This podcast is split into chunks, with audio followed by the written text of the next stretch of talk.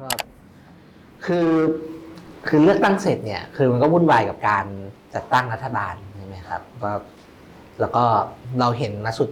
สุดทางนะตรงเนี้ยเราก็เห็นเพื่อไทยใช่ไหมครับตั้งรัฐบาลอะไรเรียบร้อย แล้วก็ต้นทุนสูงเอาหลายอย่างไปแลกเลยวันนี้อยากชวนพี่ถึกกับพี่เอี่ยวคุยครับว่าอนาคตเพื่อไทยเนี่ยยังไงต่อดีนะครับอย่างแรกก่อนทีนี้ พี่พี่พี่ถึกว่าแบบตอนเนี้ยเพื่อไทยเนี่ยเขาประเมินตัวเองยังไงเป็นรัฐบาลแล้ว เอ่อ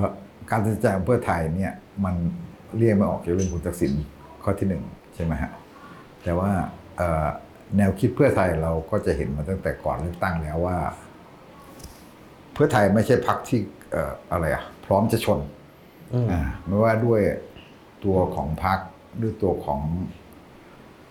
ครอบครัวชินวัตรหรือด้วยตัวของสสเองสสเพื่อไทยก็ไม่ใช่ไม่ใช่พร้อมจะชน ก็เขาก็แน่นอนว่าจะมีคนทางฝ่ายประชาธิปไตยที่มันมีกระมีปากเสียงมีอะไรต่างมันก็มีอยู่ใช่ไหมฮะแต่ว่ากลายเป็นคนที่แบบอย่างพี่อ๋อยจตุรนอะไรอย่างเงี้ยหรือว่าแบบเนี่ยก็คือแบบไม่ใช่คนที่แบบเหมือนกับเป็นที่ยอมรับเป็นตัวแทนทั้งหมดอะไรเงี้ยใช่ไหมก็เอ่อเพราะฉะนั้นเนี่ย เอ่อเพื่อไทยมันก็จะมีลักษณะนี้ว่าเขาเขาเดินแนวทางปณิประนอม แล้วก็เราเราพูดผมก็พูดตั้งแต่ต้นแล้วว่ายุทธศาสตร์เพื่อไทยเขาเป็นอย่างนั้นคือเขาหวังว่าเอ่อคิดเรื่องปากท้องใช่ไหมฮะเอาปากท้องมาเป็นตัวนำอืมแล้วก็ประชาธิปไตยกินได้ อย่างที่เขาคิดอะแล้วก็หมายถึงว่าเขาคิดว่าคนมันไม่พร้อมจะชนเขาคิดว่าคนส่วนใหญ่ก็ จะเลือกเพื่อไทย เพราะว่าไม่ได้แหลมคมมากไม่ได้แข็งกร้าวมากเลยเขาจะมองว่าเพื่อไทยเอ่อเพื่อก้าวไกลมันลดิคอนอะไรอย่างงี้ใช่ไหมอืมเขาก็เชื่อว่าคนมันจะไม่เลือกทางนั้นนะเขาเชื่อว่าคนจะเลือกทางเขาแล้วก็เพื่อแบบชนะเลือกตั้งแล้วก็ปณีประนอมนะซึ่งปณีประนอมกับอำนาจเหมือนกับว่าเอ่อวิธีคิดเพื่อไทยคือ หวังว่าจะชนะเลือกตั้งไฮแลนด์สไลด์หรืออย่างน้อยก็เกินครึ่งหรืออย่างน้อยก็สองร้อยกว่า แล้วก็ ไปเจรจาตั้งรัฐบาล แล้วก็เจรจากับอำนาจเออรักขอต่อรองขออะไรต่างๆเนี่ยใช่ไหมว่า ให้เขาเป็นรัฐบาลนะอะไรเงี้ยไมันงั้นแบบสังคมมันจะวุ่นวายอะไรซึ่งเงี้ยซึ่งเอาแฟกกับเขานะครับ ตอนที่เขาหาเสียงเนี่ย คนก็เชื่อนะว่าเขาจะทำได้แลนแลนคือแลนสไลด์เนี่ยคือ ทุกคนคิดว่าเขาน่าจะชนะเยอะ ใช่ แต่ทีนี้ไอ้สิ่งที่ผิดไปก็คือว่าเอ่อแต่แต่อันหนึงคือถามว่าข่าวที่ว่าเขารวมกับพลังประชารัฐเนี่ยเขาจะเจรจาพลังประชารัฐจริงไหมมันมันก็ ข่าวมันออกมาตลอดเขาไม่ปฏิเสธข้อที่หนึ่งข้อที่สองมันก็คือแบบภรรยาของพลเอกนพดลซึ่งเป็นเพื่อนซีของอ่าบิ๊กบิ๊กป้อมอ่านู่นอินทปัญญาเพื่อนซีของป้อมก็มาลงปฏิริษีเบอร์ยี่สิบสองเนี่ยซึ่งอันเนี้ยมันทำให้เขาปฏิเสธไม่ออก ผมคิดว่า อันนั้นอันที่หนึ่งอันที่สองก็คือคน คนเลือกทั้งหลายรู้สึกว่ามันเหลืออดกับระบบอะใช่ไหมคนเลือกก้าวไกลอาจจะไม่ได้เรียกว่าหนึ่งหนึ่งสองเป็นหลักนะแต่หมายถึงว่าเป็นเรื่องที่แบบคนไม่พอใจระบบราชการ ตำรวจอะไรต่างๆเนี่ยซึ่งมันแย่มากใช่ไหมคนรู้ว่าระบบราชการมันแย่มากในเก้าปีที่ผ่านมางั้นเขาอยากจะให้มันมีการปฏิรูปใหญ่เนี่ยคนเหมือนเลือกก้าวไก่นะอันนี้คือแต่เพื่อไทยเนี่ยตามไม่ทันตัวนี้ เพื่อไทยยังคิดว่าคนคนยังอยากจะเลือกเพื่อปากท้องปณีประนอม มันก็เลยกลายเป็นว่าเพื่อไทยได้แค่หนึ่สิบงล้านสี่หนึ่งเสียงอ่าแล้วก็ได้ร้อยสิบเอ็ดสสแล้วขณะเดียวกัน ผมคิดว่าเขาผิดพลาดหลายจุดด้วย เราไปไล่ดูจริงนะฮะเอ่อสสอีสาน ครับ แพ้ภูมิใจไทยอยู่สามสิบห้าสามสิบห้าเขตสามห้าเขต แพ้พลังประชารัฐอีกเจ็ดเขต เราไม่นับแพ้ก้าวไกลแปดแพ้ไทยสร้างไทยห้านะแล้วยังเข้าใจประชาธิปัตย์อีกสองสามแล้วก็เอ่อเพื่อไทยรวมพลังโผล่มาจากไหนไม่รู้อีกสองอย่างเงี้ยเขาแพ้อย่างที่ไม่น่าแพ้เลยอะอืมเอ่อคุณหลาย ๆ คนที่มันแบบ จะมีโผล่เป็นรัฐมนตรีคุณโจ้ยุทธอะไรยุทธพงศ์ยุทธพงศ์อย่างเงี้ยก็ยังแพ้แพ้แพ้ยังไม่คาดคิดอะไรเงี้ยซึ่งแบบมันกลายเป็นว่าเฮ้ยมันแพ้ได้ยังไงอย่างเงี้ยเพราะเนี่ยนี่มันเหมือนกับว่าจริง ๆ แล้ว เพื่อไทยก็ได้หน้าลืมหลังนะ แต่ว่ามาโทษเอ่อคนจำนวนหนึ่งก็ไปโทษก้าวไกลเนี่ยเพราะแพ้ในเชียงใหม่แพ้ในกรุงเทพแพ้ในอืมปริมณฑลอะไรอย่างเงี้ยเอ่อแพ้ในภาคตะวันออกเนี่ยแต่ว่าจริง ๆ แล้วเนี่ย ขอแค่ชนะอีสานสิบห้าที่นะสิบเอ็ดที่ขึ้นไปอะครับเขาเป็นที่หนึ่งนะเขาแพ้ได้ไง แล้วหันไปดูคะแนนปฏิริษีนะ มันมีแต่แดงกับส้มทั้งอีสานนะมันแพ้ได้ไง เพื่อไทยไม่ได้สรุปบทเรียนตัวนี้เลยใช่อืมงั้นนี่ผมคิดว่าอันนี้คือแบบเพื่อไทยกำลังเสียตัวนี้คือเอ่อเก้าปีรับประหารสืบทอดอำนาจเนี่ย การมาอุปถัมภ์มันแข็งขึ้นนะ มันแข็งขึ้นนะแล้วก็มันแข็งที่เราไม่คาดคิดเลย ใครจะไปคิดว่าเอ่อภูมิใจไทยพลังประชารัฐได้มากขนาดนั้นในอีสานใช่ไหมฮะอืมพี่ยังมีอะไรเสริมไหมครับ คือผมคิดว่าเขาติดติดกับความสำเร็จสำเร็จเดิมๆของเขา ตั้งแต่สมัยไทยรักไทย แล้วก็ยังไม่ยอมเปลี่ยนความคิดนี้ เหมือนที่พี่ถือพูดอะคือเขายังเชื่อเรื่องเรื่องประชาธิปไตยกินได้ แต่ว่าสังคมที่หลายคนวิเคราะห์แล้วว่า บ้านเรามันเปลี่ยนไปเยอะตั้งแต่เกิดม็อบเยาวชนปี 2563 2564 นี่คือจุดเปลี่ยนสำคัญที่คนมองประชาธิปไปอีกระดับหนึ่งละไม่ใช่เรื่องแค่ ไม่ใช่แค่เรื่องปากท้อง เขาต้องการอะไรมากกว่านั้น เมื่อผนวกกับการอยู่ภายใต้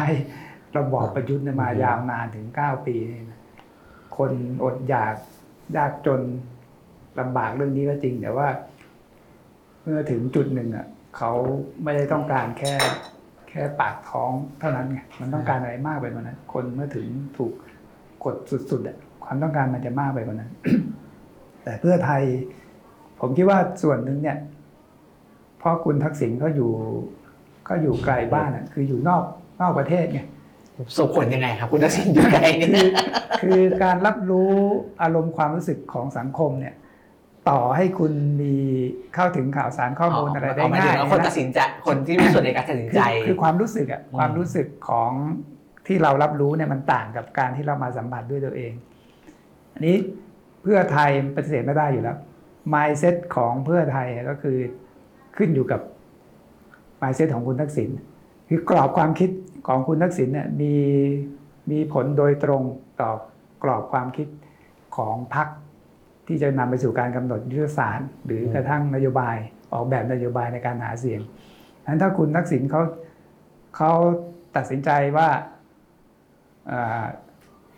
นำเรื่องนี้แหละชูเรื่องเนี้ยขึ้นมาเป็นประเด็นนั้นในการออกแบบนโยบายหรือการกำหนดยุทธศาสตร์ยุทธวิธีของพรรคมันก็จะเดินไปตามกรอบนี้ คือเขามองไม่เห็นความเปลี่ยนแปลง คนในพรรคบางส่วนอาจจะเห็นนะ แต่เมื่อ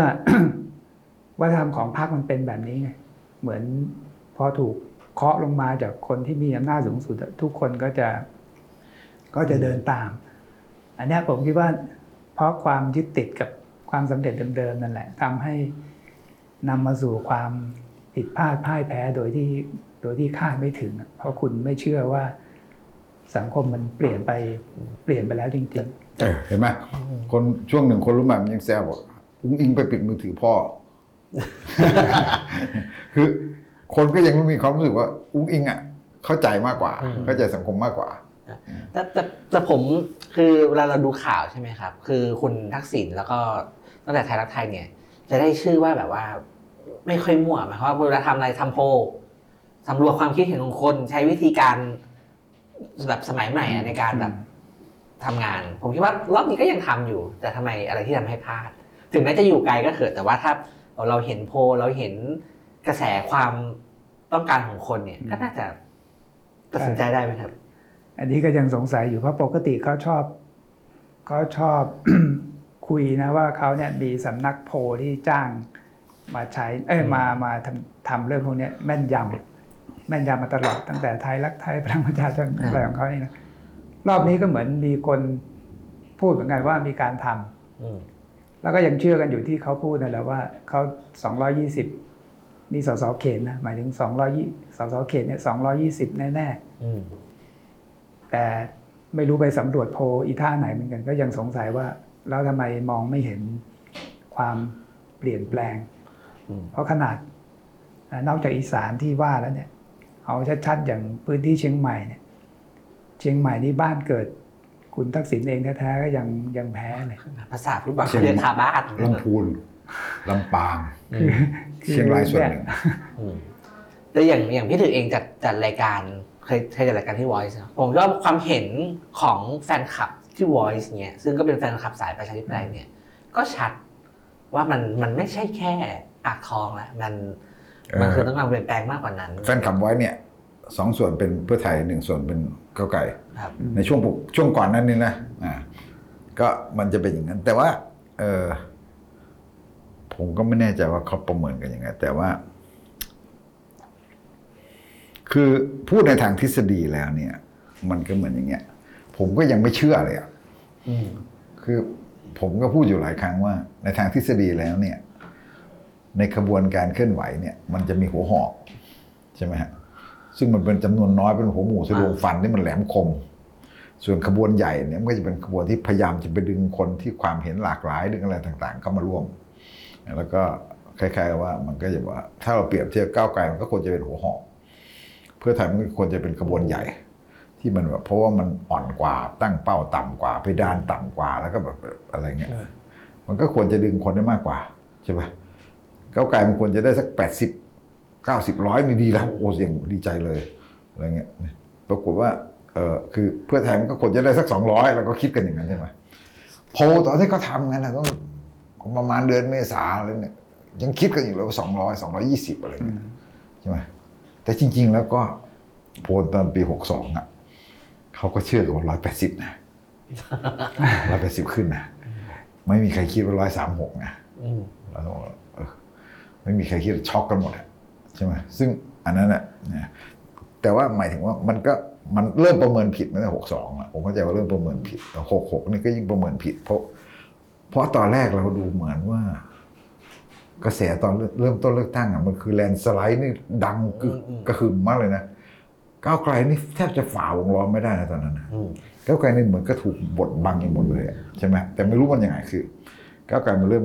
ตีฝามาเรื่องมีเราไม่มีลุงมีลุงไม่มีเราอะไรเนี่ยแล้วมันแบบมันชัดชัดชัดความชัดขึ้นเรื่องของก้าวไกลเนี่ยมันก็ทะลุขึ้นมาใช่ไหมซึ่งอันเนี้ยแสดงว่าเอยังเป็นงานประเมินยุทธศาสตร์แบบเอโดยหลักทั่วไปอะจริง ๆ มันโดยหลักทั่วไปเนี่ยยุทธศาสตร์แบบ สามัคคีคนอะไรแบบเนี่ยซึ่งอันนี้พูดแบบสายเก่านะที่หมอนิ่งพิกลเขาก็สายเก่านะคือแบบว่าไอายุทธศาสตร์มันคือมันแบบคุณต้องเอ่อคล้ายๆกับว่า ดึงคนวงกว้างอะไรอย่างเงี้ยแบบแฝงจุดร่วมสงวนจุดต่างคุณต้องอะไรแบบเนี้ยซึ่งอันเนี้ยมันน่าจะถูกอะแต่ผมว่าก็ไม่ผิดแต่มันนะผิดอะผมว่าก็ไม่ผิดนะคือ คือไอ้ที่แหลมคมไอ้คนกลุ่มน้อยเนี่ยมันคือ พวกพวกเพนกวินไงอืม ฉะนันก้าวไกลเนี่ยมันมันไม่ได้ radical อืมขนาดนั้นแหละมันมันมันถอยลงมาแล้วมันถอยลงมามันถอยลงมาแล้วว่าไอ้ไอ้แหลมคมจริงๆเนี่ยคือพวกพวกเพนกวินพวกทะลุวัมังนไปพวกสู่นั้นน่ะมันไปสู่ความแบบว่าปฏิรูปรอบด้านอืมซึ่งคนเห็นเป็นระบบ แล้วคนก็เชื่อเรื่องหลักการนะเนี่ยกูว่าเฮ้ยหลักการมันดีใช่ไหมว่ามันคือคืออันเนี้ยแล้วก็มันก็จะมีคนที่เบื่อเพื่อไทยสั่งสมมาจาก 17 ปีใช่ไหมคือเราก็ถึงบอกว่ามันมัน องค์ประกอบคนเลือกก้าวไกลมันจะมี 3 ส่วน คนรุ่นใหม่ คนที่เป็นแดงที่ข้ามมาจากเพื่อไทย แล้วก็คนที่กลับมาจากฝั่งเสื้อเหลือง มันก็กลายเป็นสามส่วนอย่างเงี้ย ซึ่งเราไม่คาดคิดไงอืมเราไม่คาดคิดว่ามันจะได้ขนาดนั้นอืมแต่ครับตอนตอนที่ท่านย้อนกลับไปเมื่อสักสองสามเดือนก่อนที่ตอนดูเรื่องจริงๆตอนที่ผมเห็นเพื่อไทยเขาฟอร์มทีมจริงๆก่อนเลือกตั้งมีพอสมควรผมว่าแบบการเมืองก็ดูน่าสนุกขึ้นนะเพราะว่าแบบ เพื่อไทยเขาเอาคนรุ่นใหม่เข้าไปเข้าไปทำงานเยอะนะครับ เราเห็นปกป้องชานันใช่ไหมครับเอ่อชาชาชานันยอดผงส์อ่าชานันยอดผงส์อ่าเข้าไปแล้วก็มีคนรุ่นเนี่ยรุ่นอายุประมาณผมเนี่ยหลายหลายคนเลยเข้าไปทำแล้วก็เนี่ยก็ดูน่าตื่นเต้นดี แต่ว่าตอนหลังมาก็เหมือนกับว่าเออพอเอาเข้าจริงเนี่ยคนกลุ่มนี้ก็อาจจะไม่ได้มีบทบาทมากนักรายชื่อปฏิริษีเพื่อไทยกับก้าวไกลผมเปรียบเทียบกันให้เห็นชัดเลยใช่ ปะปกป้องตกไปอยู่ที่ 62อะ60กว่าผมจำแม่นนะอืม62ครับโอ้ผมอุตส่าห์ลุ้นอยู่ไม่แต่แต่ว่าแต่ว่าในแง่ไอเดียไงผมว่าในแง่ไอเดียมันก็มีความสดใหม่ใช่ไหมมีมีคุณอ่ามีคุณแพทองทานของผมคุณอิงก็เข้ามามันก็ได้ภาพ ภาพที่เราใช่เออจะเปลี่ยนจะเปลี่ยนถ่าย แต่พอปฏิริษีมันกลายเป็นแบบมันนั้นผมตอนนั้นผมยังอำอะผมบอกว่าปฏิริษีก้าวไกลอันดับท้ายๆเนี่ยเราพวกอันดับต้นๆติดคุกเออ ถูกถูกตัดสิทธิ์ถูกอะไรต่างๆเออส่วนปฏิริษีอันดับท้ายๆของเพื่อไทยเนี่ย รอเป็นรัฐมนตรี ไม่ใช่ รอหนึ่งรอเป็นรัฐมนตรีสองรอ รอสวด คือคือสูงวัยกันหมดเลยอะ แต่เขาเขาพยายามจะเปลี่ยนอย่างที่ว่าจริงๆคือช่วงหนึ่งนอกจากที่ดึงคนข้างนอกเข้ามา ข้างในเองที่เขาจะพยายามจะเปลี่ยนถ้าเราจำได้อ่าเขาพยายามเปลี่ยนคุณคุณอิงอะนะคุณอิงเขาให้ที่เป็นเพื่อนสนิทเขาอะคุณคณาพคุลณอ่าโจมฤทธิ์คุอะณไรโจมเนี่ยนะเขาทำโครงการไหนเชนเมเกอร์อะไรของเขานั่นนะนะอ่าคือโครงการเชนเมเกอร์คือการพยายามที่จะเอ่อเหมือนจะ disrupt พักนะเพื่อให้คลายตัวจากการเป็นพักครับคนที่เป็นคนแก่เป็นอะไรเนี่ย ให้มีคนใหม่เพิ่มเติมเข้ามาเพื่อ ได้ไอเดียใหม่ๆ ในการหลุดพ้นจากกับดักความสำเร็จเดิมของพรรคก็เห็นทำเป็นเรื่องเป็นราวนะมีมีหลายเป็นโปรเจกต์เลย มีคนใหม่เข้ามา แต่ก็พอถึงจุดหนึ่งอะเมื่อเข้าสู่สนามเลือกตั้งกันแบบเป็นทางการจริงๆอะนะอืมไอ้บทบาทอย่างเงี้ย มันถูกกลบไปด้วยยุทธศาสตร์ ทางการเมืองที่ยัง ยังกลับไปยึดติดกับอะกรอบความสำเร็จอันนี้เดิอัมนนี้ที่อันนี้ว่าผมผมแชร์ได้ก็เอ่อมีน้องหลายที่รู้จักกันเขาไปเข้าโครงการนี้นะครับ ก็เป็นเด็กเอ่อมหาลัยจบเพิ่งจบเลยช่วงนั้นก็คือเอ่อเพิ่งเสร็จจากม็อบใช่ไหมครับเอ่อเพื่อไทยก็เปิดโครงการนี้ขึ้นมา ซึ่งโครงการนี้เกิดขึ้นพร้อมกลุ่มแขอืมอืมนะครับอืมแต่พอคุณหญิงสุดารัตน์ออกจากพรรคปุ๊บเหมือนกับว่าทิศทางมันเปลี่ยนเลยโครงการนี้กลายเป็นกลาย คือเหมือนกับว่าก็ลดลดลดความสำคัญลงไปเลยแต่จริงๆก็มาจากคุณอิงนะใช่ปะ น้องน้องน้องน้องน้องก็บ่นว่าแบบว่าตอนแรกดูดูเหมือนกับ มีอะไรให้ทำหลายอย่างแต่พอ กลุ่มที่ทำเนี่ยโดยเฉพาะกลุ่มคุณคณาพลแล้วก็กลุ่มคุณหมอเนี่ยอ่ากลับเข้าไปทำงานพักจริง ๆ เนี่ยไอ้ตรงเนี้ยมันไม่ค่อยได้ทำต่อแบบกินอย่างไรเพราะทุกคนเขาชิฟเข้าไปทำงานพักจริง ๆ หมดอืม แล้วเขามันก็มีมีแลกพวกนี้อยู่เหมือนกัน คือยังคิดอยู่ว่าเอ่อ พวกคุณอิงพวกโอ๊กอะไรพวกนี้เขายังแบบจริง ๆ แล้ว ถ้าเขาดูแลพักจริง ๆ เต็มที่อะอืมมันน่าจะโอเคกว่าเนี้ยแต่นี่คืออย่างว่าแหละก็ทางหนึ่งก็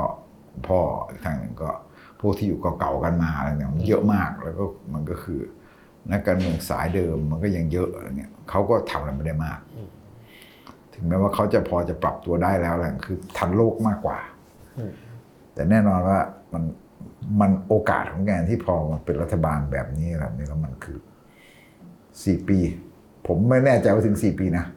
สำหรับผมเนี่ยผมไม่เชื่อว่าถึงสี่ปี แต่ผมคิดว่า โอกาสของงานที่จะฟื้นเพื่อไทยโดยกลุ่มเนี้ยกลุ่มคนรุ่นใหม่ หรือว่ากลุ่มด้านลูกเครือข่ายของของของของลูกรุ่นลูกเนี่ย มันก็ลำบากอะลำบากนั้นจะทิ้งไปเลย คือแล้วก็ให้มันเป็นพักที่แบบ ทำเอ่อด้วยตัวของมันเองโดยไม่ต้องมีมันมันก็ไม่ได้เลยไม่ต้องมีชินวัตรคือคือมันมันติดกับคุณทักษิณน่ะอืมคนนิยมก็เพราะคุณทักษิณน่ะอืมแต่ผมว่ามันมันก็เห็นสัญญาณอยู่ซึ่งซึ่งผมว่าก็น่าเสียดาย เพราะว่าพอพักเลือกเดินทางนี้มีมีลุงด้วยเนี่ยก็เสียหลายคนไปเสียคุณคุณเต้นนัทวุฒิใช่ไหมครับ เสียเอ่อเนี่ยคน คนรุ่นใหม่หลายคนเขาก็เอ่อตัดสินใจแบบเดินเดินออกมาจากพักเนี่ยมันก็เป็นโจทย์เหมือนกันนะครับ ว่าแบบแล้วอีกสี่ปีข้างหน้าจะเปลี่ยนพักยังไง คุณพวกคุณหมอก็แกนนำก็เจ็ดสิบหมดแล้ว คุณทักษิณเจ็ดสิบสี่อีกสี่ปีนี้คือ คุณทักษิณใกล้คุณแปดสิบแล้วครับหมอมิงพี่อ้วนอะไรพวกนี้หมดแล้วฮะเอ่ออาจารย์ชูศักดิ์อะไรพวกนี้หมดแล้วเอ่อคุณอดีทรงอดีศรอะไรจริง ๆ ก็ หมดละจะเจ็ดสิบอยู่แล้วนะพวกนี้หมดรุ่นละหมดรุ่น แล้วรุ่นรุ่นต่อไปคือใคร คือใช่ปัญหาของ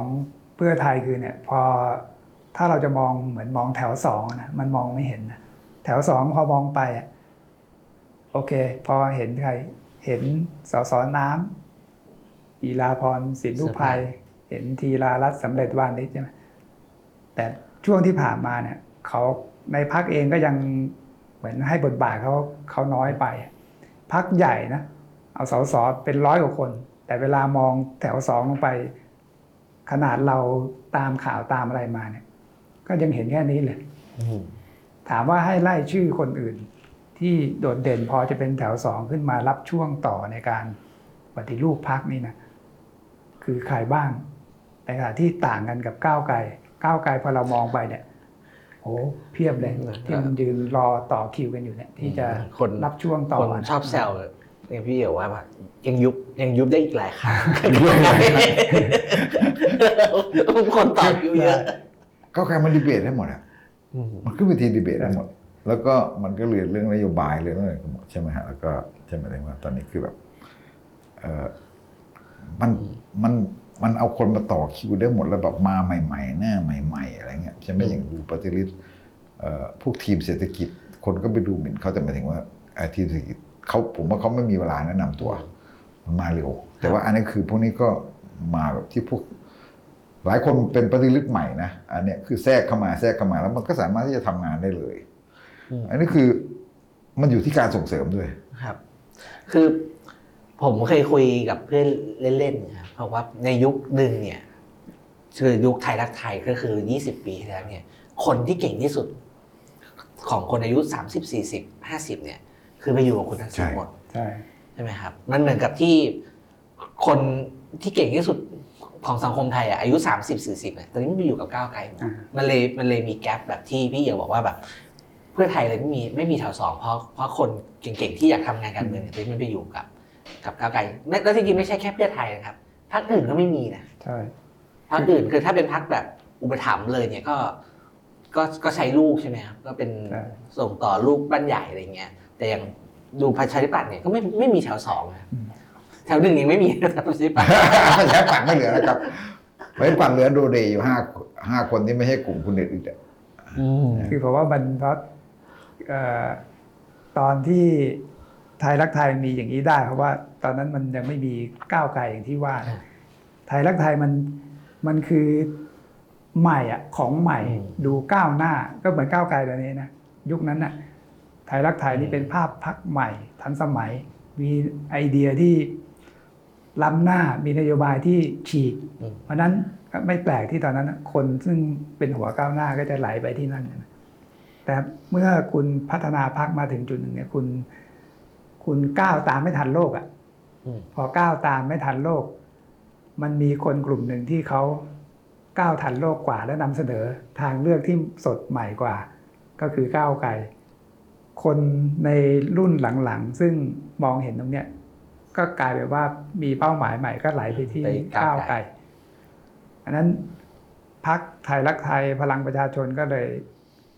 มันเลยเดินเหมือน ก็ไม่ได้เดินถอยหลังนะแต่คุณอยู่ที่เดิมอะอืม ในขณะที่ก้าวไกลเขาเขาก้าวไปข้างหน้าคือผมว่าเงื่อนไขสังคมมันเปลี่ยนไปมันแตกแตกต่างเลยเราต้องเห็นใจอยู่ว่าเพื่อไทยตอนตั้งน่ะมันปี2544ใช่ไหมอันนี้มันปีอ่า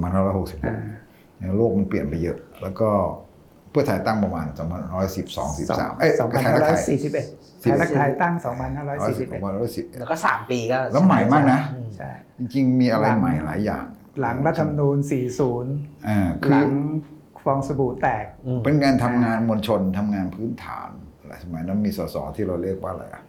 นกแร่นกแร่นกแร่มีสสกลุ่มนกหมอแร่ชนน่านไงหมอชนน่านสสอนนกแร่อ่าก็นกแรหลายคนคุณประเสริฐอะไรพวกเนี้ยคือแบบคนที่มาจากเมืองเขามีการทำงานสร้างพื้นฐานของการทำงานสังมวลชนอะไรต่างๆคือแบบคล้ายๆกับว่าเอ่ออาจจะเรียกว่าจัดอบรมหรืออะไรต่างๆ การการอะไรแบบเนี้ยคือสร้างกลุ่มสร้างอะไรต่างๆใช่ไหมแล้วก็ค่อยๆ สร้างพื้นฐานขึ้นมา มันไม่ใช่ระบบหัวคะแนนแบบเดิมเขาเขาทำอะไรที่มันแบบเข้าท่าหลายอย่างในยุคนั้นใช่ไหมฮะแต่ว่าผมเนี่ยมองว่าคุณทักษิณเนี่ยจำได้ไหมว่าคุณทักษิณเป็นคนเอ่อเข้าพรรคพลังธรรมมาก่อน ปีสามเจ็ดสามแปดอ่าใช่คุณทักษิณได้เข้าพรรคพลังธรรมแล้วก็เอ่อต่อมาก็เป็นหัวหน้าพรรคต่อจากคุณจำลอง แต่ว่าแพ้หมดเลยได้คุณสุดารัตน์เป็นสสคนเดียวใช่ไหมฮะคุณทักษิณแกคงมีบทเรียนละคือถ้าจะเอาเข้าสู่อำนาจเนี่ย คุณทำแบบพรรคพลังธรรมเอ่อหาเสียงด้วยฝาเข่งไม่ได้นะแกจะใช้ทั้งการตลาดอืมใช้ทั้งการเมืองเก่าการเมืองใหม่แกใช้การตลาด คือเป็นคนที่ใช้การตลาดเก่งมากครับแล้วคือตอนนั้นอะเราใช้เอ่ออะไรนะ การโฆษณาตอนนั้นใครเป็นอะไรนะแต่นั้นจะมีพี่เอ่อพี่แมทชิ่งใช่ไหมใช่ คุณชินอะทรงศักดิ์เปรมสุขอ่าที่ใช้เป็นแมทบ็อกแมทบ็อก Matchbox เออเขาจะใช้แมชบอกเป็นตัว Matchbox เหมือน เหมือนครับคนทำแคมเปญอะเออทำแคมเปญใหม่อ่าใหม่มากในโลกยุคนั้นใช่ไหมฮะเพราะฉะนั้นเนี่ยแบบเออแล้วก็แต่ขณะเดียวกันแกก็กวาดต้อนกลุ่มคุณสนอมาเห็นไหมแกผสมทุกอย่างคือแบบเพื่อที่จะไปสู่การที่ได้อำนาจแล้วจะเปลี่ยนแล้วจะเปลี่ยนแปลงใช่ไหมซึ่งอันนั้นคือคือคือคือวิธีการของคุณทักษิณเราบอกว่า อ๋อ ถ้าคุณทักษิณทำแบบก้าวไกลในยุคนั้นน่ะคุณทักษิณก็ไม่ชนะครับอืมโลกมันเปลี่ยนไปแล้วฉะนั้นโลกมันเอ่อคือโลกยุคนั้นน่ะต้องเห็นใจว่าโลกยุคนั้นมันคือยุคนั้น มันเป็นแบบนั้นคุณต้องทำแบบนั้นใช่ไหมอืมเพราะฉะนั้นเนี่ยคือเขาก็ทำมันแต่เขาทันสมัยที่สุดแล้วในยุคนั้น แล้วผมคิดว่า เออจริง ๆ แล้วนโยบายไทยรักไทยตอนนั้น มันเด่นจริง ๆ แล้วก็อืมแต่เวลาเราเปรียบเทียบกลับมา จริง ๆ แล้วนโยบายของเออ พลังประชาชน เพื่อไทย แล้วก็เพื่อไทยปี 54 ไม่ได้เด่นนะครับอืมกระทั่งปีปีนี้ปีล่าสุดก็ก็ยังไม่ถึงกับเด่นมาก ใช่ครับอืมจริงๆแล้วนโยบายที่มันได้ผลที่สุดเนี่ยอย่างเช่นอย่างเช่น 30 บาทเนี่ยมันไม่ใช่มันไม่ใช่ประชานิยมไม่ใช่อะไรนะมันเปลี่ยนโครงสร้างเลยนะมันเป็นรัฐสวัสดิการแล้วมันเปลี่ยนโครงสร้างระบบสาธารณสุขไทยนะ ซึ่งมันมาจากคุณหมอสงวนใช่ไหมฮะแล้วก็มันก็ผ่านจากคนพวกคนตุลาอย่างเช่นคุณหมอมิ่งคุณหมอเลียบอะไรเนี่ยมาคุยกับคุณทักษิณนะจริงๆมันเป็นงานที่เอ่อผมขำอะผมบอกว่ามันก่อน ผมเห็นคอมเมนต์คนพวกเชียร์เพื่อไทยก็บอกว่าหมื่นเงินหมื่นดิจิตอลทำไมอะเออคุณไม่พวกคุณไม่เชื่อสามสิบบาทยังทำสำเร็จมาแล้วอืมอืนี่มมันคนละอย่างกันนะครับ เพราะว่า ไอ้บัตรทองเนี่ยเออตอนนั้นในรัฐบาลคุณชวนอะเออเขาทดลองทำที่โรงพยาบาลบ้านแพ้วมาแล้ว 40 บาทรักษาทุกโรคมันเป็นโครงการของ ADB ADB สนับสนุน แล้วก็คนที่ดูแลโครงการจริงคือรัฐมนตรีสำนักนายกคืออภิสิทธิ์อืมแล้วประชาธิปัตย์ไม่เอา ไม่เอามาทำประชาธิปัตย์ก็ทิ้งแล้วก็คุณหมอสงวนก็เอามาทางนี้ มาทางนี้ก็คือแบบ มามามาเอานโยบายมาขายคุณทักษิณนะอ่าคุณทักษิณเอาไงเอาเลยแล้วก็คือเปรี้ยงเลยคือพอเอาเนี่ยมันได้ผลเลย มันเป็นการรื้อระบบสาธารณสุข เพราะมันเป็นงานเรื่องกำลังพลเรื่องการเบิกจ่ายเรื่องอะไรทั้งหมดเปลี่ยนวิธีการงบประตั้มางณสปสชขึ้นมาเป็นบริษัทประกันสปสชเป็นเหมือนบริษัทประกันของประชาชนอีก 40 ล้านคนที่มันไม่มีประกันสังคมไม่ใช่ข้าราชการใช่ไหมเพราะฉะนั้นมันประสบความสำเร็จมันเปลี่ยนโครงสร้างนะอันนี้เป็นเรื่องโครงสร้างเลยนะนี่ไม่ใช่ ไม่ใช่นโยบายประชานิยมนี่เรื่องโครงสร้างจริงๆด้วยใช่ไหมฮะแล้วก็กองทุนหมู่บ้าน มันก็เป็นสิ่งที่มาจาก NGO ทำกันมาก่อนใช่ไหม NGO เขาทำกันมาอย่างมาแล้ว เพราะฉะนั้นเนี่ยยกระดับขึ้นมาทำทั้งประเทศไอ้แต่มันไม่เหมือนกับเงินหมื่นเดียวกันนะครับ อันนี้คุณมาแบบกลางคันนะอ่าจะมาระหว่างที่หาเสียงแล้วกลัวไม่แลนด์สไลด์นะอืมคุณไม่ได้อะไรมาแบบนี้นะนี่เพราะฉะนั้นเนี่ยเราจะเห็นว่านโยบายไทยรักไทยเนี่ย มันโดดเด่นแล้วมันดีมากๆโอ้ท็อปอะไรเงี้ยใช่ไหม มันมาจากความที่เข้าใจสภาพที่มันเป็นอยู่ว่า เอ้ย คุณต้องการที่จะส่งเสริมคือแบบคล้ายๆ ว่าต้องทำให้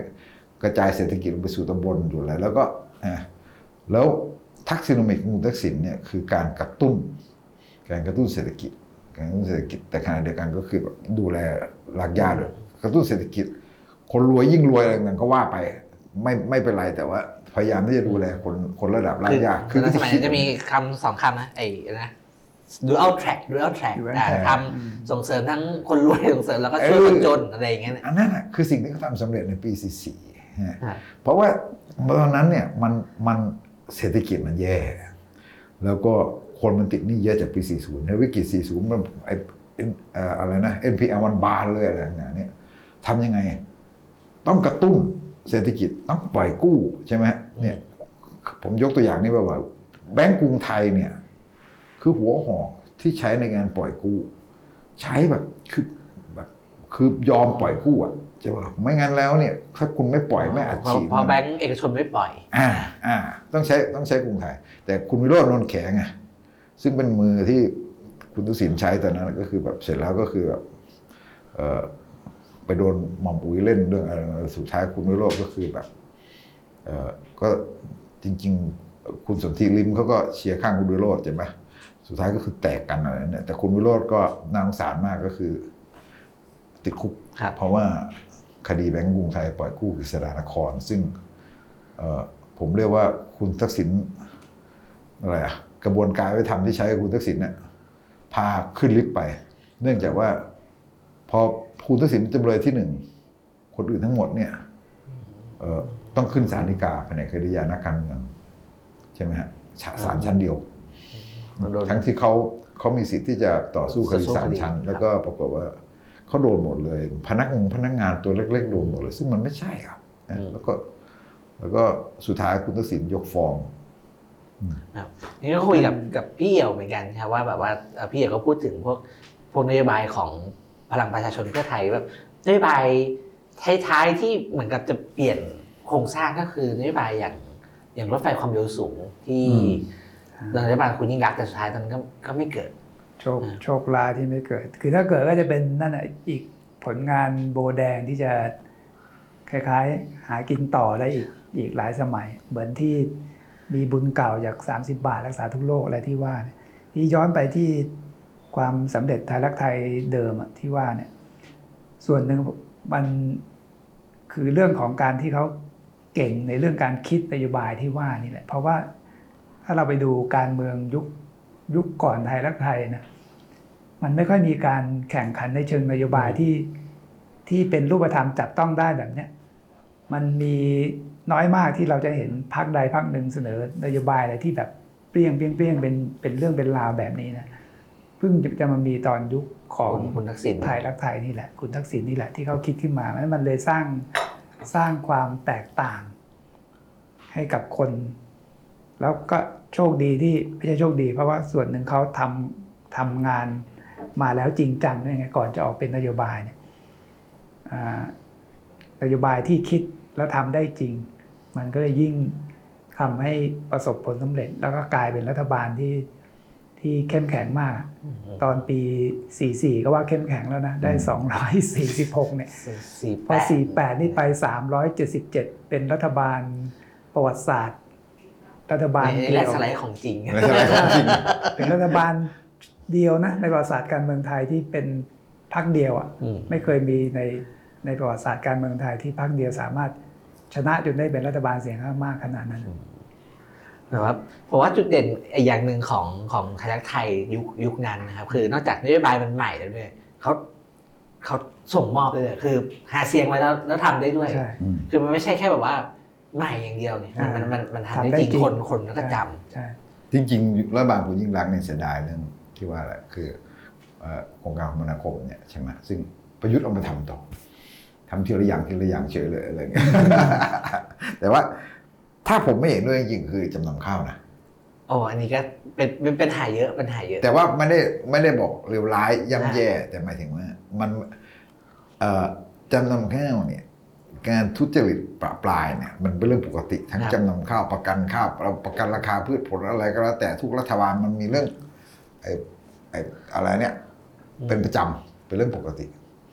เอ่อจำนำข้าวเนี่ยจริง ๆ มันไม่ได้ผิด แต่ว่าเอ่อประเด็นก็คือว่ามันมันเป็นแนวคิดที่มันมาจากแนวคิดที่ เรียกว่าอะไรอะจินตนาการเกินว่า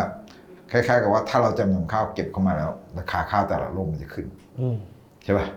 อะราคาข้าวแต่ละโลกมันขึ้น แล้วก็แบบเราค่อยระบายออกไป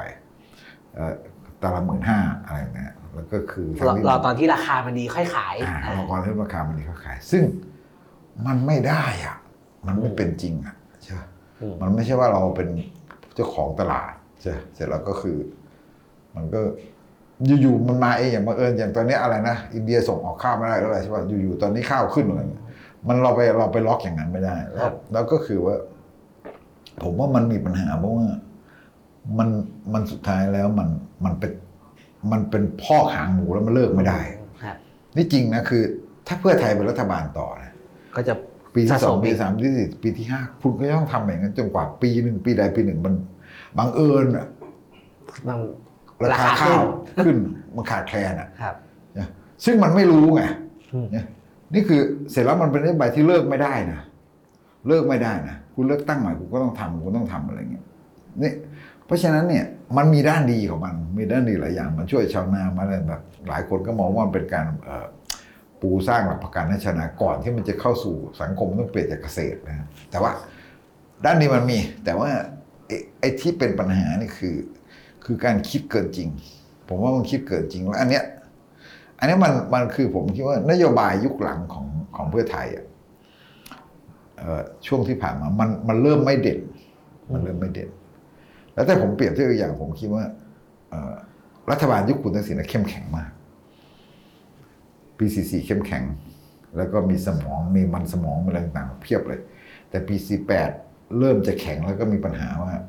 ข็งแล้วมันเริ่มเจริญลงไปส่วนหนึ่งแล้วก็ไปกวาดต้อนหลาย ๆ คนเข้ามาอย่างคุณเนวินคุณอะไรต่างๆเข้ามาตอนนั้นอะไรอย่างเงี้ยใช่ไหมอะไรอย่างเงี้ยแต่พอปีห้าศูนย์ไอ้ยปีห้าหนึ่งพลังประชาชนเนี่ย มันต้องพึ่งหลายฝ่าย มันมีความอ่อนแอลงไม่ได้เข้มแข็งแล้วพอปีห้าสี่คุณทักษิณยิ่งอยู่ไกล ผมมีความรู้สึกว่า จริง ๆ รัฐบาลคุณยิ่งรักษณ์เนี่ยเอ่อไม่สามารถที่จะกลุ่มอำนาจได้อย่างเป็นเอกภาพใช่ป่ะอื มนะมันมีกลุ่มก้อนในพักมากเกินไปถึงแม้จะเป็นพักเดียวนะนะมันมีกลุ่มก้อนในพักมาก ที่คุณทักษิณต้องพึ่ง คือคือเมื่อก่อนไทยรักไทยเนี่ย ทุกคนมันแบบปีสี่แปดมันคือคุณทักษิณนะฮะแล้วปีคือสี่การนการนำแกแกอ่า การนำเข้มแข็งเข้มแข็งมากอะไรเงี้ยคุณทักษิณเปลี่ยนรัฐมนตรีเป็นว่าเล่นนะปีห้าสี่เนี่ย คุณยิ่งรักษณ์ไม่ได้มีอำนาจอย่างนั้น ไม่ใช่ว่า ไม่ใช่เพราะพี่ชายนะ แต่หมายถึงว่าในการที่จะเอาชนะเลือกตั้งใช่ไหมมันมันต้องพึ่งกลุ่มต่างๆที่อยู่ในพรรคกลุ่มต่างๆ เหล่านี้เนี่ยมีความเข้มแข็งขึ้นมา แล้วก็เป็นอะไรต่างๆที่เขามีอำนาจต่อรอง ถึงแม้ว่าจะอยู่ใต้ร่มของทักษิณเนี่ยเขาแข็งขึ้นเขาแข็งขึ้นนะแล้วก็พอปีนี้เรายิ่งเห็นชัดพรรคร่วมรัฐบาลต่างๆ แข็งมาก แล้วก็กลุ่มต่างๆ ในพรรคก็ก็ กระจายกระจายอะอ่าก็กระจัดกระจายมาก อันนี้คือความเป็นความเข้มแข็งและความเป็นเอกภาพ มันไม่เหมือนเมื่อปี 44 กับ 48นะอืมทีนี้มองไปข้างหน้าเนี่ย มันมีคนจะมานำพักได้ไหมคุณอุ้งอิง คุณเศรษฐา คุณอุ้งอิง เนี่ย น่าจะเป็นคนที่มีโอกาสมากที่สุด แต่ผมก็ไม่มั่นใจว่า พอการเมืองเป็นอย่างนี้เนี่ยคือถ้าผมเป็นคุณทักษิณหรือผมเป็นคุณพจมานเนี่ย ผมก็ไม่อยากให้ลูกสาวเข้ามาเล่นนะ คือเอาจริงใช่ๆพูดพูดพูดตรงๆคือเอ่อเขาก็มีธุรกิจเยอะเพราะมีทางเลือกเขาไม่ต้องทำงานการเมืองก็ได้อะไรอย่างเงี้ยอันนี้จะเป็นผมว่าจะเป็นจุดเปลี่ยนสำคัญของอนาอนาคตของพรรคอะนะแต่เนี้ยถ้าถ้าในแง่ของเชิงเชิงอุดมการณ์หรือจุดยืนของพรรคเนี่ยวันเนี้ยเพื่อไทยอะเขาเลือกแล้วเลือกแล้วที่จะยืนอยู่ฝั่งอีกฝั่งหนึ่งนะ ยืนอยู่ฝั่งอนุรักษ์นิยม จะบอกว่าจริง ๆ ผมก็ไม่อยากบอกว่าเขาเขาถอยจากเคยเป็นภาพเหมือนอยู่ฝ่ายเสรีนิยมประชาธิปไตยแล้วมาเป็นอนุรักษ์นิยม เอาเข้าจริงเนี่ยถ้าเราดูความเห็นผมเนี่ยผมคิดว่ารากเง้าเดิมของไทยรักไทยรวมทั้งตัวคุณทักษิณเองเนี่ยแล้วก็อีกหลายคนในพรรคก็มีความเป็นอนุรักษ์นิยมในตัวอยู่แล้ว เพียงแต่ว่าจังหวะ ที่ผ่านมาเนี่ยมันไม่มีตัวเปรียบตัวเปรียบเทียบที่อืมที่เป็นเสรีนิยมประชาธิปไตยให้เห็นชัดๆอะพรรคอื่นน่ะมันอนุรักษ์นิยมกว่าไงนั้นตัวของไทยรักไทยเองและคุณทักษิณน่ะก็เลยกลายเป็นเหมือนภาพของฝั่งที่เป็นเสรีนิยมประชาธิปไตย แต่เมื่อถึงจุดหนึ่งเนี่ยมันมีตัวเลือกที่ชัดกว่าเป็นก้าวไกลอย่างที่ว่าเนี่ยเขาก็ยังยืนอยู่จุดเดิมมาแหละ ตอนนี้คือเขาเขายืนอยู่ในปีกปีกที่ตรงข้ามกับ เสรีนิยมประชาธิปไตยคือก้าวไกลอยู่ในซีกเดียวกับพวกพรรคอื่น ๆ ที่เหลืออยู่แล้วนะอันนี้คืออถามว่าแล้วเขาจะจะจะทำยังไงต่อ ถ้าเล่นการเมืองต่อก็คือก็ต้องช่วงจริงคะแนนเสียงในปีกนี้แหละ ที่จริง ๆ ถ้าถ้านับดูเนี่ยคะแนนเสียงในปีกนี้ก็ก็เยอะอยู่นะคือฐานของคนที่เป็นอนุรักษ์นิยมในบ้านเราจริงก็ยัง ก็ยังยังเยอะอยู่ ฝั่งประชาธิปไตยเติบโตมากขึ้นก็จริง แต่ฐานของฝั่งเนี้ยก็ยังมีสูงพอสมควรก็ปที่ระมาจะณก็กรีนก็ก้ากึ่งนะถ้าดูจากคะแนนเลือกตั้งใช่ดูก็ก้ำกึ่งส่วนเพื่อไทยสิบล้านบวกพลังประชารัฐอ่าบวกรวมไทยก็อืมแต่ผมก็ไม่เชื่อว่าเพื่อไทยสิบล้านเป็นรัฐนิยมทั้งหมดนะเดี๋ยวมันเดี๋ยวมันจะไม่เชิใช้งอีกนะไงอันนี้ไอ้สิบถ้าเราตัวเลขตีว่า10.9ล้านก่อนนะ10.9ล้าน บวกกับรวมไทยสร้างชาติสี่4ล้านล้าน บวกกับภูมิใจไทยล้านหนึ่งบวกกับพลังประชารัฐ5แสนอันเนี้ยคือพวกคะแนนของฝั่งในซีก ซึ่งจะต้องช่วงจริงกันไปโดยที่เพื่อไทยอยู่เนี่ยแต่ประเด็นก็คือพอเพื่อไทยเลือกจุดยืนแบบนี้ชัดๆแล้วเนี่ยใน 10.9 ล้านเนี่ยมันจะมีคนถอยจากจากเพื่อไทยเนี่ยไหลไปที่ก้าวก้าวไกไกลลอีกแน่ๆแล้วไม่ต่ำกว่า ผมว่าเผลอๆมีสามไม่ต่ำกว่าสามสิบเปอร์เซ็นต์อะ ที่เหลือเนี่ยสิบด้วยที่เหลือเนี่ยที่เหลือเนี่ยจะเรียกว่าแดงแดงทักษิณอะอ่าอ่าก็คือคุณทักษิณเขามีความรักศรัทธาในตัวคุณทักษิณเป็นทุนเดิมอืมนั้นคุณทักษิณจะเลือกอะไรตัดสินใจแบบไหนเนี่ยเขายัง support ยังเชื่อยังเชื่อมั่นแล้วก็ยัง support แต่มันจะลดหายไปอย่างที่ว่าเนี่ยนะนี้ใครจะขึ้นมาเป็น สมมุติถ้าครอบครัว หรือคุณทักษิณยังยังตัดสินใจเล่นต่อเนี่ยจะทำยังไง อันเนี้ยคือคือโจทย์ใหญ่ ผมจึงคิดว่าเขาไม่เล่นหรอกก็ผมคิดว่าความเห็นผมนะ ผมคิดว่าถ้าถึงจุดหนึ่งคุณทักษิณและครอบครัวรู้สึกปลอดภัยและมั่นคงกับกับชีวิตอะในบ้านปลายแล้วเนี่ย แกจะเลิกเขาจะเลิกเล่นอืมเพราะโดย ส่วนตัวเนี่ยในแง่ของแรงบันดาลใจคนอื่นๆในครอบครัวนอกจากคุณทักษิณแล้วเนี่ยไม่มีใครมีแรงบันดาลใจที่จะอยากจะทำงานการเมืองอยู่แล้ว ลูกๆทุกคนไม่มีใครสนใจเลยอืมคุณหญิงก็ไม่ได้อยากจะให้ลูกๆเล่น คนที่มีแรงบันดาลใจทางการเมืองมา แต่เดิมมีแค่คุณทักษิณคนเดียวนิสถานการณ์มันบังคับเท่านั้นเองว่า พอคุณทักษิณเผชิญปัญหานี้ทุกคนก็เลยต้องเข้ามา พช่วยยายามเข้ามาช่วยอืมแต่เมื่อถึงจุดหนึ่งเดินไปอยู่ในจุดที่ เนี่ยเขาได้กลับเมืองไทยแล้วนะรออีกสเต็ปหนึ่งได้ไปอยู่ในจุดที่ที่ปลอดภัยเนี่ยไม่มีใครจะไปทำอะไรกับ ครอบครัวได้นี่นะผมคิดว่าในที่สุด ครอบครัวเขาจะวางมือ แต่ร้อยต่อตรงนี้นี่แหละ จะก้าวไปยังไงไอ้ร้อยต่อระหว่าง รอจุดที่ปลอดภัยเนี่ย เขายังต้องประคอง เขายังต้องประคองอยู่ ซึ่งถ้าถ้าถามผมอะ ตอนเนี้ยหมอชนน่าน หมอชนน่านก็จะลาออกใช่ไหมในที่สุดก็จะมีการเปลี่ยนโครงสร้างกรรมการพักชุดใหม่ ผมคิดว่า คุณทักษิณอาจจะเลือกใช้บริการคุณจตุรนต์ฉายแสงขึ้นมาอะเป็นไม่ตัหรวอก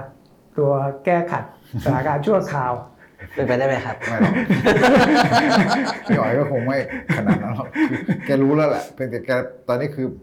เขาลาออกจากสสไม่ได้ไงคนไม่ได้รอให้เขาลาออกเขาจะรอออกจากสสได้ไงก็มันเขาอยู่ในที่สสมันก็ทำอะไรได้มากกว่าเขาคิดอย่างนั้นแต่ว่าก็จะเอาไปเปรียบคุณคุณคุณอภิสิทธิ์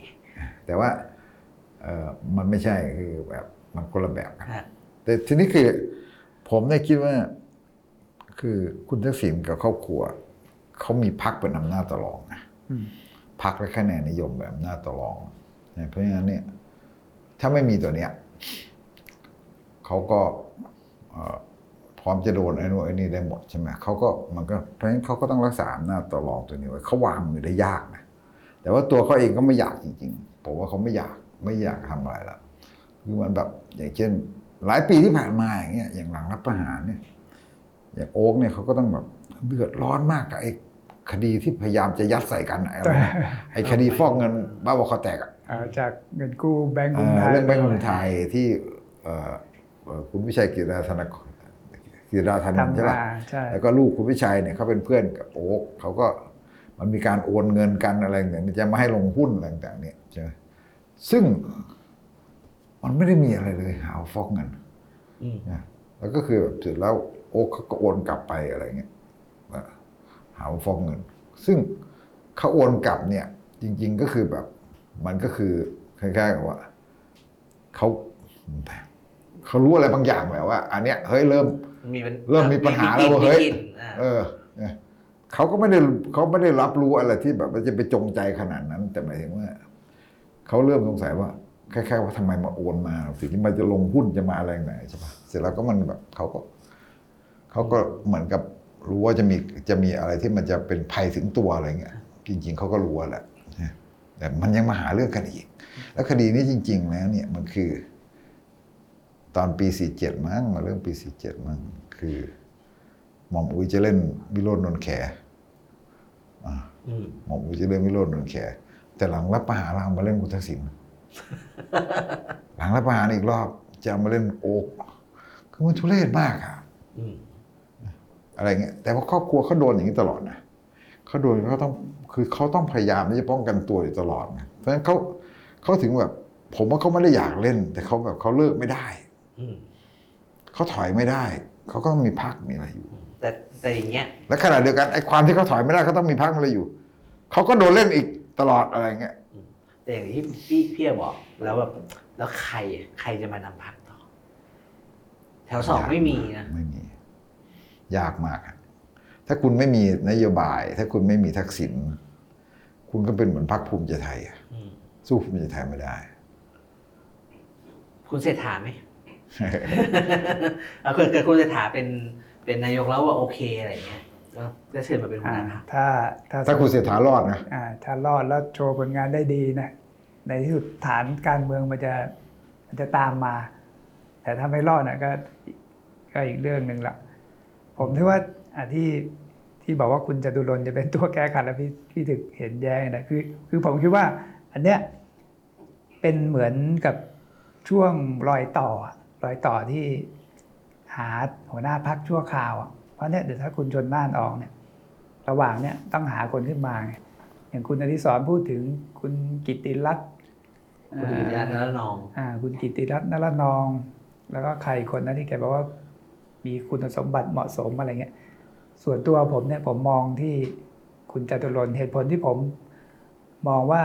คุณจตุรนเหมาะ เพราะว่าช่วงนี้เป็นช่วงที่เพื่อไทยเนี่ยมีปัญหาในเรื่องของอการถูกมองว่าคุณไม่ได้เป็น ไม่ได้สู้เพื่อประชาธิปไตย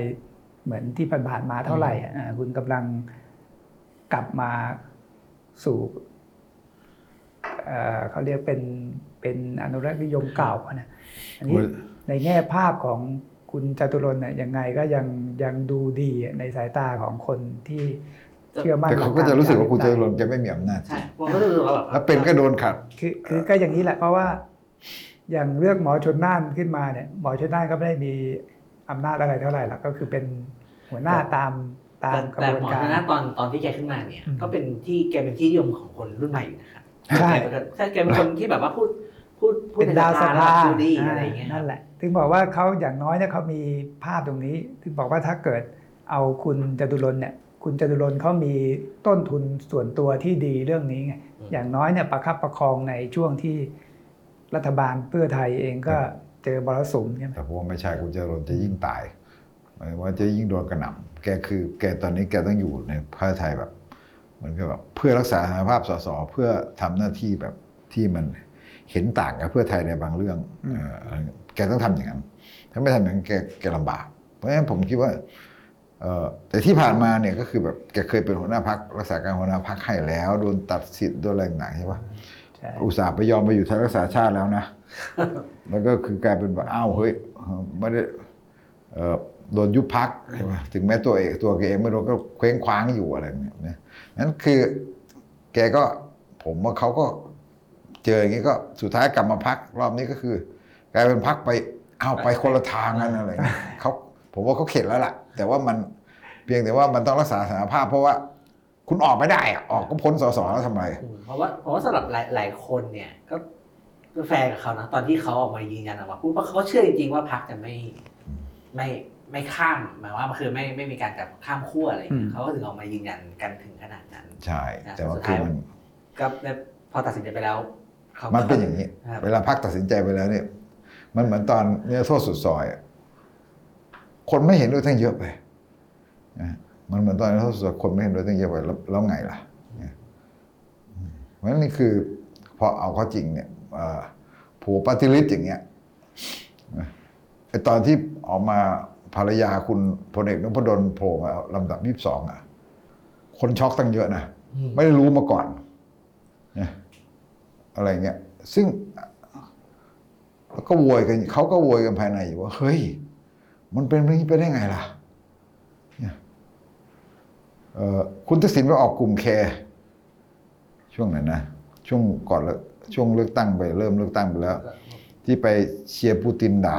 ประธานาธิบดียูเครนด่าไอ้เซเลนสกี้อ่า พวกไอ้พรรคกุมขมับ คือเฮ้ย อย่างนี้เลยเหรอคือคือเขาก็บอกว่า ควรจะหยุดได้แล้วอะใช่ไหมเข้าสู่การเลือกตั้งแล้วควรจะหยุดได้แล้วอะไรอย่างเงี้ยแต่ใครไปห้ามอะ ไม่มีใครกล้าห้ามอะก็เขาก็จริง ๆเขาก็รู้ตัวไงพอพูดออกหมาลังจากนั้นก็เลยมีเลิกปฏิกิริยาก็เลยเป็นต้ขั้อนงสุดท้ายก็เลต้ยองเลิก หยุดกันชั่วคราวดังนั้นน่ะ ใช่ไหม แต่ต้องพลาดก่อนนะ พอพลาดไปแล้วก็เลยเลิกแต่ที่ถ้าในฐานะคอการเมืองเนี่ยครับ ถ้าให้แนะนำเนี่ยว่าเพื่อไทยต้องเอ่อปรับยังไงบ้างเนี่ยแนะนำยังไงดีครับ ยากแล้วอะยาก ไปสู่จุดที่เอ่อปรับยาก ในตัวพักกับปรับยากมากเลยแต่ว่าในทิศมันต้องดูแนวทางการเมืองก่อนใช่ไหมฮะคุณจะทำอะไร คุณคุณรับใช้อำนาจเขาในอีกเก้าเดือนเนี่ยพอพอพอวุฒิสภาหมดอำนาจเนี่ยคุณจะทำอะไร คุณจะแก้รัฐมนูลแบบไหนคุณอะไรแบบ แล้วแล้วเอ่อถ้าจะปรับคอรมอถ้าจะปรับพักการเมือง แล้วรีบยุบสภาคุณจะทำอะไรเนี่ยคือ หรือทำผลงานอะไรให้ให้มันได้ให้มันได้แล้วยุบสภาอะไรเนี่ยแล้วประกาศจุดยืนที่มันแบบตัวเองพร้อมที่จะเดินหน้าต่อแบบไหนใช่ไหมฮะแล้วถึงว่าทีนี้พักมันก็จะแบบ ก็จะปลดระวางคนรุ่นเก่าอีกแล้วคุณจะต้องแบบเตรียมคนที่ไหนเข้ามาอีกอืมโอ้มันมันงานยากมากๆเลยนะหลายวันก่อนผมก็เห็นเขาประกาศรับสมัครงานอยู่อ๋อหลายคนอันนั้นอันนั้นเป็นไปเป็นกองทัพไอโอเป็นเขาบอกเขารับสมัครงานหลายตำแหน่งหลายตำแหน่นั่งนแหละครับเข้าใจว่าส่วนหนึ่งจะเป็นกองทัพไอแต่โอแล้วแล้วกองเชียร์เพื่อไทยก็มีปัญหานะอืม ผมหมายความว่าคนรุ่นใหม่ที่จะไปทำงานให้เพื่อไทยเนี่ย มีปัญหานะมีด้วยยังไงยังไงเอ้ามีคือไปดูที่เขาประชุมกันหลัง ที่มันมีคลิปหลุดออกมา ที่หลังแพ้เลือกตั้งแล้ว แล้วที่แบบก้าวไกลได้ที่หนึ่งอะที่บอกตอนนั้นที่มันมีการประชุมอะไรอย่างคือ มันมีแต่ระบายอารมณ์ความโกรธคือพวกพวกแฟนเพื่อไทย ที่เป็นหนุ่มๆสาวๆด้วยนะคือไม่ยอมรับความพ่ายแพ้แล้ว ฟังแล้วไม่ไม่เข้าใจตรงจุดเลย บางคนเข้าใจแต่บางคนไม่เข้าใจ ส่วนใหญ่ไม่เข้าใจอะไรนะคือ คือคุณต้องงานคนรุ่นใหม่ที่มีมีสติพอสมควรแล้วต้องเข้าใจว่า แนวทางของเพื่อไทยคืออะไร ยุทธศาสตร์ของเพื่อไทยกับก้าวไกลมันต่างกันแบบไหนแล้วคุณจะทำทำงานอย่างไรที่จะสร้างเพื่อไทยเนี่ยซึ่งในในทิศทางที่มันควรจะแบบเพื่อแบบเดินไปข้างหน้าอะไรเงี้ยรัฐธรรมนูญเป็นความหวังไหมสมมติว่าแบบอะแบบเจ็ดงานแบบแก้รัฐธรรมนูญออกมา ดีเลย แล้วก็บอกว่านี่อย่างสน้วอยสวจะจะขออยู่ต่อแล้วเนี่ย จะให้มีสวสรรหาแล้วก็สวคงอยากจะเป็นสสรด้วยแล้วนี่จะขอไม่ให้พักสองปีอ่าที่บอกว่ามีข้อกฎกติกาอยู่อะตอนนี้ก็คือเริ่มออกมาเคลื่อนไหวประเด็นนี้กันแล้วว่า ไม่ควรมีข้อนี้อืมผมว่าแก้เผลอๆ เผลอๆจะไม่ได้แก้อืมรัฐธรรมนูญเนี่ยที่พูดไว้เนี่ยนะคือดูสัญญาณหลายอย่างนั้นเนี่ย ยากมาก แต่ไม่ได้แก้จะไม่ได้แก้นี้ก็หนักเลยพอถ้าเพราะแก้ก็จะแก้ที่เป็นไม่ได้เป็นประโยชน์กับกับต่อพรรคก้าวไกลอะอะอืมต่อมาไม่ไม่อยากใช้คำว่าเป็นประโยชน์ต่อพรรคก้าวไกลต่อประชาธิปไตยอ่าต่อประชาธิปไตยกติกาที่แก้จะกลายเป็นว่า ขับมาผูกมัดทำให้ฝ่ายประชาธิปไตยเติบโตได้ยากอีกอะนี่ก็อาจจะมีแค่ดิจิตอลวอลเล็ตที่ส่งมอบได้คือซึ่งก็ยังไม่รู้ว่าเป็นยังไงด้วยแก้รัฐธรรมนูญเนี่ย มันมีสองแบบนะฮะคือเอ่อถ้าคุณทำประชามติกว้างๆเอ่อมันก็จะไปสู่การที่เอ่อ แล้วเดี๋ยวมาแก้มาตราสองหกในสภาโดยสวก็มีอำนาจด้วย สวก็มาร่วมกันหมด เอาสสรมาจากไหนแบบเอ่ออันเนี้ยอาจจะสรรหามาอาจจะจัดแต่งตั้งมาอาจจะสวเข้าไปร่วมด้วย แต่ถ้าแบบก้าวไกลหรือแบบ iLaw นี่คือบอกว่าสสรมาจากเลือกตั้งทั้งหมดมันมัน fix ไง fix มัน fix ไว้ห้าม ห้ามแบบคล้ายๆกับว่าไม่ให้มีสสรแต่งตั้ง ซึ่งซึ่งสวอาจจะมีโอกาสได้อย่างเงี้ยเพราะฉะนั้นเนี่ย ผมว่านั่นก็จุดแรกปะทะกันแล้ว แล้วเพื่อไทยก็คงจะยอมว่าก็คงจะทำตามเอ่อว่าฝั่งนู้นอำนาจอ่าเอ้าก็ล่าสุดให้เลื่อนยติยังไม่ยอมเลื่อนเอเลอยก็ก็ดูอย่างเงี้ยฮะสสรวมไทยสร้างชาติเขาประกาศเนี่ย ที่เขาโหวตให้เพื่อไทยโหวตให้คุณเศรษฐาบอกหนึ่งเขารับปากแล้วเขาไม่แก้หนึ่งสองสองถ้าแก้รัฐธรรมนูญจะยกเว้นหมวดหนึ่งหมวดสองอืมเออสาม จะไม่แก้รัฐธรรมนูญปราบโกงอะอะคือถ้าไม่แก้รัฐธรรมนูญปราบโกงคืออะไรอะอืมก็คือแบบคล้ายๆว่าจะพวกนี้ก็จะไปไล่บีบในคอรมอนะฮะคือแบบ พวกเขายังมีอำนาจที่เขาไล่บีบเขาเขาก็จะไล่บี้เพื่อไทยว่าสรุปแล้วคือ